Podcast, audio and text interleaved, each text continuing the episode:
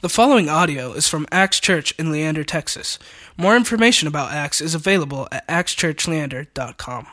We are in the, the last week of a series that we've been in for a, a good chunk of the summer, really the last couple months. But if you're just joining us, we've been in a series called Accidental Pharisees. And, and the idea behind this, this series is, is looking and recognizing these things that uh, we may be very intentionally and, and, perhaps out of a very sincere heart to follow God, we may accidentally fall into some traps in which we're actually not following Him and, and we become Pharisees. And so we've been trying to, to figure out what those things are. And so we've looked at, at legalism and pride and exclusivity. And last week we looked at uniformity. Uh, but this week we're going to be uh, unpacking uh, an idea that I'm calling gift projection. Gift projection, all right? But before we get into what that means, what, what gift projection is, uh, I want to unpack the root of it. Where this idea of gift projection comes from and why I think it's actually especially dangerous uh, in our culture where we live in, in our context. And so, so here's the root of, of gift projection. we live in a, a hyper individualized culture, right? That, like, products are marketed to us because you deserve it, you're the best, or we're, we're, we live in a country that's very proud of, of individual rights and, and protecting those and defending those, and that's a big deal to us. And so, so we live in this culture that's, that's hyper individualized. And so then what happens is we, we start to you know, believe in God and we, and we read the Bible and we start to do that hyper individualization to our spiritual life. And we have this spirituality in which we think that I'm at the center of God's universe. And this leads to uh, actual conversations I've had with people where they'll say something like this Well, you know, Pastor, uh, the other day it was, it was raining, and uh, I was going to HEB to, to do some shopping, and I just really didn't want to walk in the rain. Oh, but God moved one of those cars, and He opened up a parking space for me. I know He did it just for me. I'm his special child, right? Now, I know God cares about each of us as individuals. He does, okay? And, and every good gift is from Him, all right? But, but I think when we live in a world in which our brothers and sisters in Christ are being beheaded for the sake of the gospel, I think it's possible that God's plans and concerns for the world are a little bit bigger than where you're parking at HEB, right? Right? But it's this sort of default setting in our hearts in which we're always asking the banner over our lives is always, What about me? What about me? What about me? And so, if we become the center of God's universe, it's only logical then in our heads that our giftings and our callings would be the center of God's universe, and those would be the main ways that He'd want to do His work in the world. And that's how gift projection happens. And so in our text for today, uh, we have the Apostle Paul, and he's writing to a church in Rome. And he's writing to them, and he's, he's going to share with them the text we're going to read. He's going to share with them individual gifts that God has given to members of that community. But before he does that, before he unpacks that, he wants to let them know that, that their gifts are not about them, but they're for the sake of others. Look with me at the, the first couple verses Romans 12, 1 through 2. It says this I appeal to you, therefore, brothers, by the mercies of God, to present your bodies as a living sacrifice, holy and acceptable to God, which is your spiritual worship. Do not be conformed to this world, but be transformed by the renewal of your mind, that by testing you may discern what is the will of God, what is good and acceptable and perfect. All right, so you see there in verse 1 uh, Paul's writing and he says, I appeal to you, therefore. Therefore, right? And so if you, you know, go back in your mind, ninth grade English class, uh, if somebody's going to use the word therefore where they're writing, it means they're concluding something, right? He's been building an argument and now he's concluding something. And so what's he concluding? Well, the first 11 chapters of the book of Romans is Paul just laying out in every possible way, in every phrase conceivable. He's trying to spell out for the, uh, the Roman church the gospel, what God has done to save us. And so, for the first 11 chapters, that's what he does. And, and there's a lot of familiar passages. If you grew up in church, you'll probably recognize some of these. That in, in Romans 3, he says, uh, Romans 3.23, For all have sinned and fall short of the glory of God, and are justified by his grace as a gift through the redemption that is in Christ Jesus. Romans 5 8, but God shows his love for us that while we were still sinners, Christ died for us. Romans 8, 34 to 35. Who is to condemn? Christ Jesus is the one who died. More than that, who is raised, who's at the right hand of God, who indeed is interceding for us. Who shall separate us from the love of Christ? Shall tribulation or distress or persecution or famine or nakedness or danger or sword? And so, again and again and again, through these first 11 chapters of Romans, Paul is stressing the gospel. He's just laying it out there in so many different ways. He's saying, listen, hey, we were sinners. We were separated from God. We deserved his, his justice and his wrath. But that didn't happen. God had mercy on us and He sent His Son and He poured out His grace in our lives. And, and Jesus went to the cross and took our place. And, and through His death and resurrection, as we trust in Him, we're brought into a right relationship with Him. And so God doesn't look at us as under His wrath, but He looks at us as His children whom He loves, whom He cares for, who are holy and dearly loved. He looks at us, and that's never, ever, ever going to change. Nothing will ever separate us from that love love. That's what Paul's been spelling out the first half of this book. And he says, in light of that, in light of all that God has done for you in the gospel of Jesus, in the light of that, he says, offer your bodies as living sacrifices. Offer your bodies as living sacrifices. Now, what's a living sacrifice? It's a weird phrase. I mean, despite being probably a sweet name for a Christian metal band, uh, which I think exists. But uh, at any rate, uh, it's, it's, it's sort of weird. What's a living sacrifice? And, and the, the Greek, the literal translation is even weirder. It's, uh, the word for sacrifice is killing. So what it actually says is a living killing. Make your life a, a living killing. So what's that, what's that mean? What's he getting at? Well, Paul is being deliberately paradoxical here. Okay, so he's, he's writing to a, a, culture of people that would know all about sacrifices, whether they came from the Greco Roman world or whether they, they grew up in, in ancient Judaism. Uh, they would know about animal sacrifices. And so, what Paul's trying to do in, in this paradox by talking about a living sacrifice is he's trying to say the Christian life is both like and unlike the old animal sacrifices.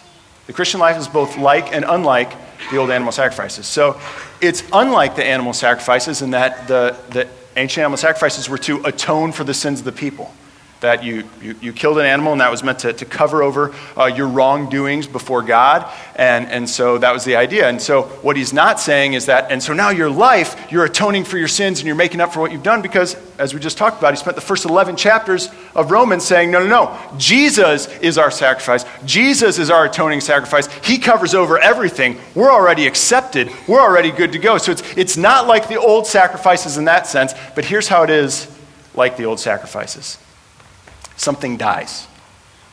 Something dies. Animal killed in an old sacrifice, something dies for us in the Christian life as living sacrifices. And what is that? Here's what's put to death in the Christian life. Ready? Here's what's put to death in the Christian life the right to live as you choose. It's put to death. Okay, America? The right to live as you choose. The idea that you belong to yourself the idea that you know best what should happen in your life, you put that to death. It's painful. You put it to death and you give it to God. You become a living sacrifice to God. And so it means that a hyper individualized, me centered spirituality is killed and it's replaced with a life that's lived for God. Let me just say something real quick. Uh, for some of you, uh, we have friends who are with us. Uh, most Sundays, we have folks here who are uh, maybe kicking the tires on the Christian faith, peeking over the fence, and, and aren't sure if it's for them. And what I just said, if, if, you're not quite a Christian yet, may have been kind of offensive to you, may be a reason why you're not a Christian. You may say, ah, see, I knew it. It's about God wanting to control people. And so you're saying up there, Pastor, that you know people just give their whole lives over to God so he can control them like little puppets. Well, guess what? Not going to happen to me, sucker. I want to be free, right? I want to be free. I want to live for me. I want to be free. If that's you, please don't kid yourself. Okay? Everybody lives for something. Everybody sacrifices for something. You're not free. You're either living for that person or that relationship or that career or that ideal or whatever it is, that thing. You become a living sacrifice for that thing, whatever it is. And so, listen, the only thing that is capable of sustaining and giving you the fulfillment that you long for is the God who created everything.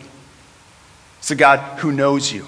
And so let me implore you to be a living sacrifice for Him, towards Him. It's infinitely better than anything else you would live your life for. Infinitely better than anything else you'd live your life for. And so that's why he goes on to say, St. Paul goes on to say, he says, don't be conformed to this world, a me centered world. It doesn't work, he says, but instead be transformed by the renewing of your mind. And then in the next few verses, he explains what happens as that transformation takes place. That as you go from a, a me centered view to a Christ centered way of living, he shows what happens. Look with me at verse 3. For by the grace given to me, I say to everyone among you not to think of himself more highly than he ought to think, but to think with sober judgment, each according to the measure of faith that God has assigned. And so we see here it's pretty simple, right? The, the transformed mind, the life that lives towards God, not towards myself, starts with me not thinking too highly of myself. And that's, that's logical, right? But then in the next few verses, he says, all right, so if you're not thinking too highly of yourself, that's inherently going to bleed over into how you engage other people. And so look with me at verses 4 and 5. For as in one body we have many members, and the members do not all have the same function. So we, though many, are one body in Christ, and individually members of one another. So, what he's saying here is listen, if, if my mind is transformed, if I realize I'm not the center of God's universe, then I'm going to realize that God has called other people, and God's using other people, and He's using different giftings to accomplish His purposes in the world. And I'm going to celebrate that. I'm be happy about that. But, but here's the rub for us, right? Is uh, one of the things we see in Scripture is that, that we're uh, simul justus et peccator. All right, that's a little Latin for you this morning. Uh, you're awake, Adam? All right, good. Uh, it's uh, simultaneously saint and sinner, right? And so, on the one hand, we get that and we celebrate that and we say, yes, God's given us a diversity of gifts and He's brought together different people to be used in different ways. And so, we celebrate that and we get that. But then, on the other hand, we still have this sinful self inside of us that wrestles with the fact that other people are gifted differently than we are. And this sort of comes out in two different ways gift projection and gift envy. Gift projection and gift envy. And, and honestly, if you think about it, you more than likely wrestle with one, if not both of these. And so we're just going to dig into them for a little bit here. Uh, we'll start with gift projection, okay? So, gift projection, simply put, is when your calling, your specific calling, becomes everyone else's calling or it's when your gift needs to be everyone else's gift. And we, we touched on this a little bit uh, last week with uniformity, but, but really, gift projection is when you have a particular zeal for the Lord, a particular way of serving Him, and, and when other people don't have that, you then deem them as less than. You use what your particular thing is as the measuring stick for everyone else's spiritual growth. And you say, well, if you're not doing what I'm doing, you don't got it together. You're not as committed to Jesus as I am. Uh, so, Melissa and I, uh, which, by the way, just, I'm really excited. She's sitting in the front row. I got to worship with her, and she's actually in here for the first time in like a year. I mean, I don't know. It's crazy. So, if I seem nervous, you know, I got this beautiful woman up front. So, give me a break. Um, anyways, but we, we both grew up in, uh, in uh, very, sort of looking for, homes that practice a lot of hospitality. And so, like, I know for myself growing up, I had people over my house literally like every day. And, and we were kind of the, like, whenever a holiday came around, if people didn't have a home or family to go to, like Casper family was where you went. And that's just what we did as growing up was like hospitality was just a big deal uh, where I'm from and, and where, where Melissa came from. And so now that, that we're a family together, it's a big deal to us. It's something that, that we find to be uh, really, really important. Uh, in fact, earlier this week, um, our, my son Titus, one and a half, he uh, was walking around with a muddler. Does anybody know what one of those are? It's what you use to crush mint leaves for a mojito. There you go, Gatikas. All right. And, uh, and, And, uh, and uh, we, we actually don't have a home right now. We live with the Carries. And, and Grant was like, What is that? And I'm like, You use it to, to crush mint leaves for, for mojitos. He's like, Do you make that many mojitos? And I was like, Oh, brother, we are a mojito making machine, right? Uh, but that's just part of who we are. We just love having people over. We love celebrating with people and, and, and doing that sort of thing. And, and that's good. And of course, hospitality is something that I think God calls all of us as Christians to do and to practice. But if I were to say something to the effect of, like, if you're not having your neighbors over three nights a week, then you don't really love Jesus, then you're not really following him, that's gift projection, right? That's a, a particular zeal that God's given us, particular passion He's given us. And if I impose that on someone else, that's gift projection.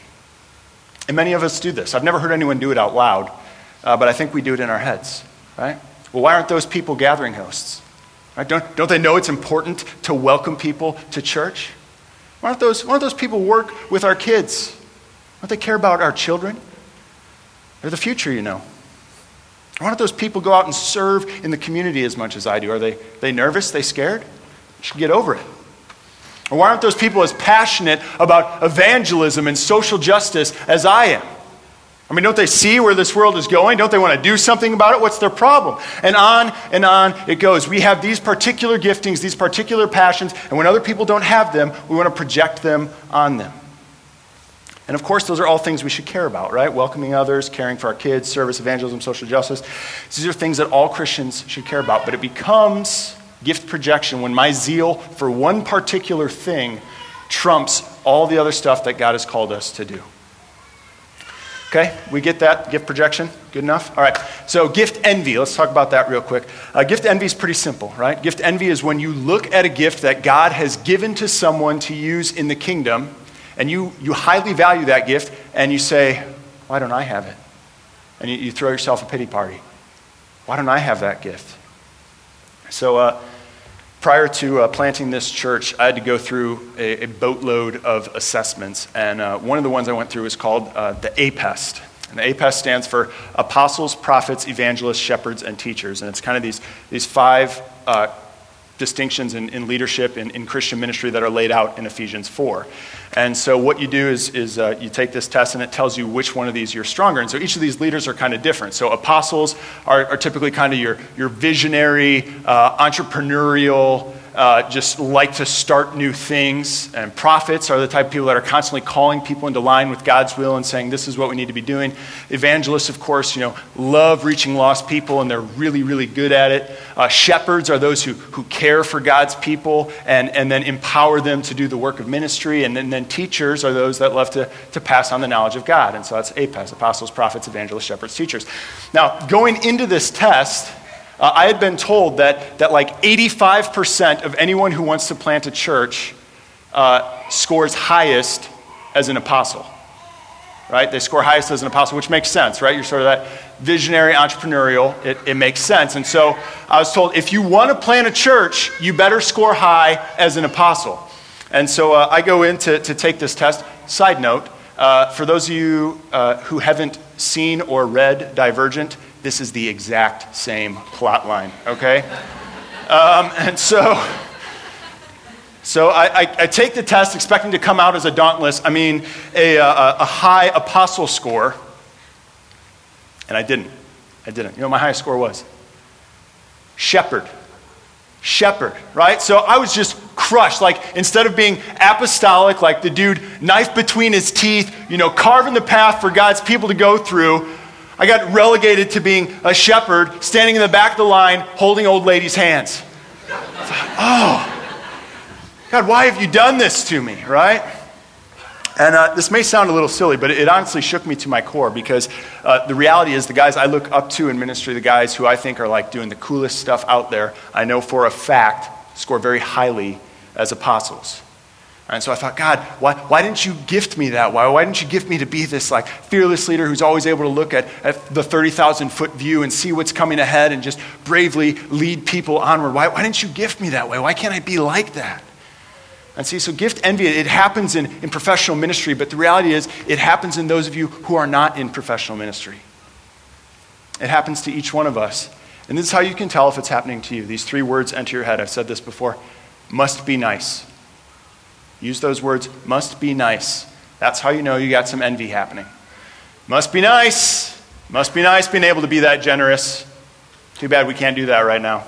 Must be nice. Must be nice to be able to help set up on Sunday mornings. Too bad I got 14 little kids. Must be nice. Must be nice having so many friends at church, but I'm introverted, not going to happen. Must be nice. Must be nice to be able to play an instrument like Jesse and Matt and Tanner. Must be nice. Must be nice to serve at VBS next week, but I'm too busy. Couldn't happen. Must be nice being able to, to speak like Pastor Gabe, but I'm too nervous to talk about Jesus. Must be nice. Must be nice. See, this is gift envy, right? They've got it, I don't, and now I'm having a pity party. All right? Gift envy. And this happens. Gift projection happens, and gift envy happens. We insist others have the same calling as us, and then we wish that we had other people's callings. But see, in our text, Paul gives us two practical ways to, to get out of these traps of envy and projection. And that's gift gratitude and gift identification. I just want to break those down real quick. Gift gratitude and gift identification. If you wrestle with gift projection, if that's kind of your thing, uh, let's talk about gift gratitude. Because if you're wrestling with gift projection, it's probably because you've forgotten that whatever God has given you a passion for, whatever God has equipped you to do, you've probably forgotten that it's a gift right? That you didn't earn it, you didn't create it. It wasn't you pulling yourself up by your own bootstraps. Listen to the first part of verse 6 in our text. Having gifts that differ according to the grace given to us, let us use them. Having gifts that differ according to the grace given to us.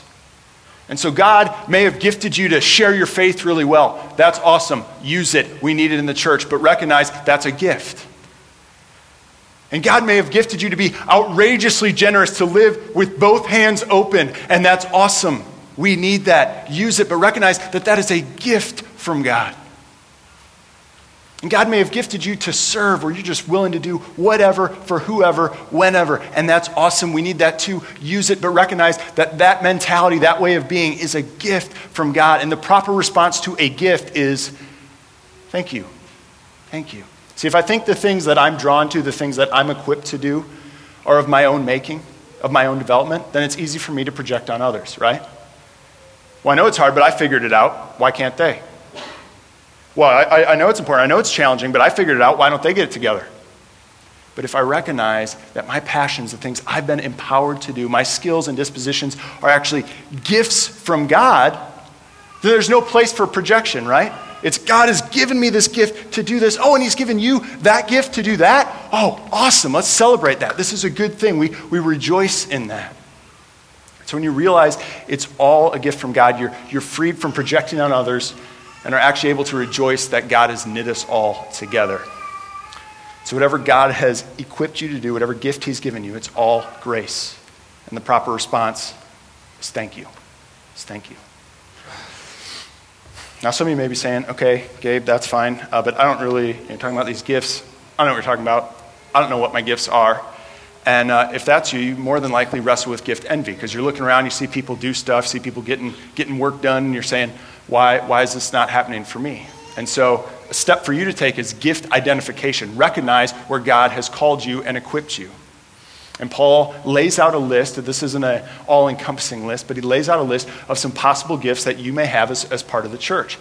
So if you look with me at, uh, at 6b through 8, he lays a few of them out. He says, If prophecy, in proportion to our faith, if service, in our serving, the one who teaches, in his teaching the one who exhorts in his exhortation, the one who contributes in generosity, the one who leads with zeal, the one who does acts of mercy with cheerfulness.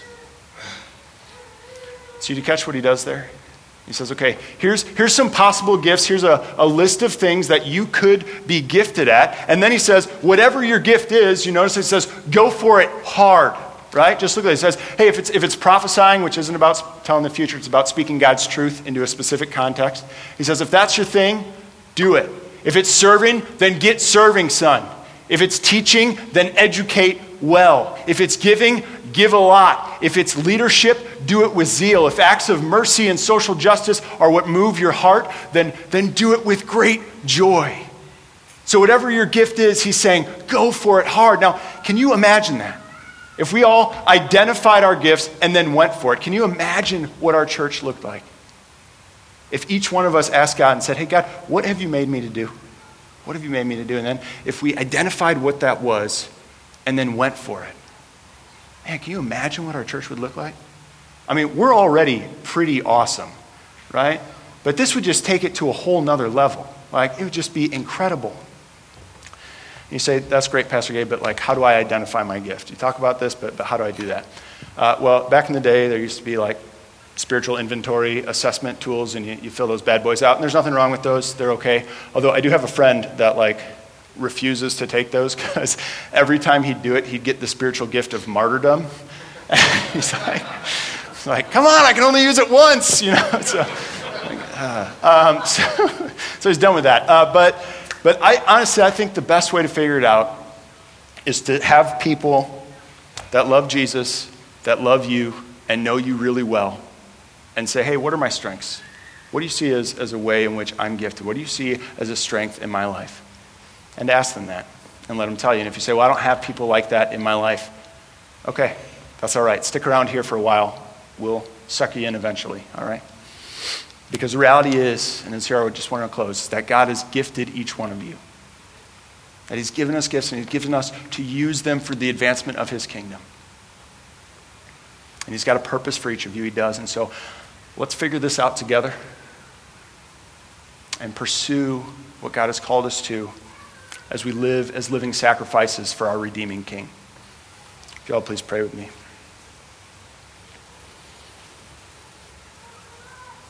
Lord God, we thank you that not only have you called us and redeemed us and claimed us as your children, you've equipped us to do your ministry here on this earth, to serve others, to speak your truth, to, to care for those in our path, Lord. And I just pray for my friends today, those that, that don't know what you've equipped them to do, that you would make that clear to them. You'd open their eyes where they can best live for you. And those of us that, that know some of the areas you've called us to be, teach us to be humble with those gifts Teach us not to project them on others, but in humility use them to service and building up of your body. Lord Jesus, we love you and we trust you. Amen. Thank you for listening to this podcast from Axe Church in Leander, Texas. Feel free to share this message with others and stay connected with us at axechurchleander.com.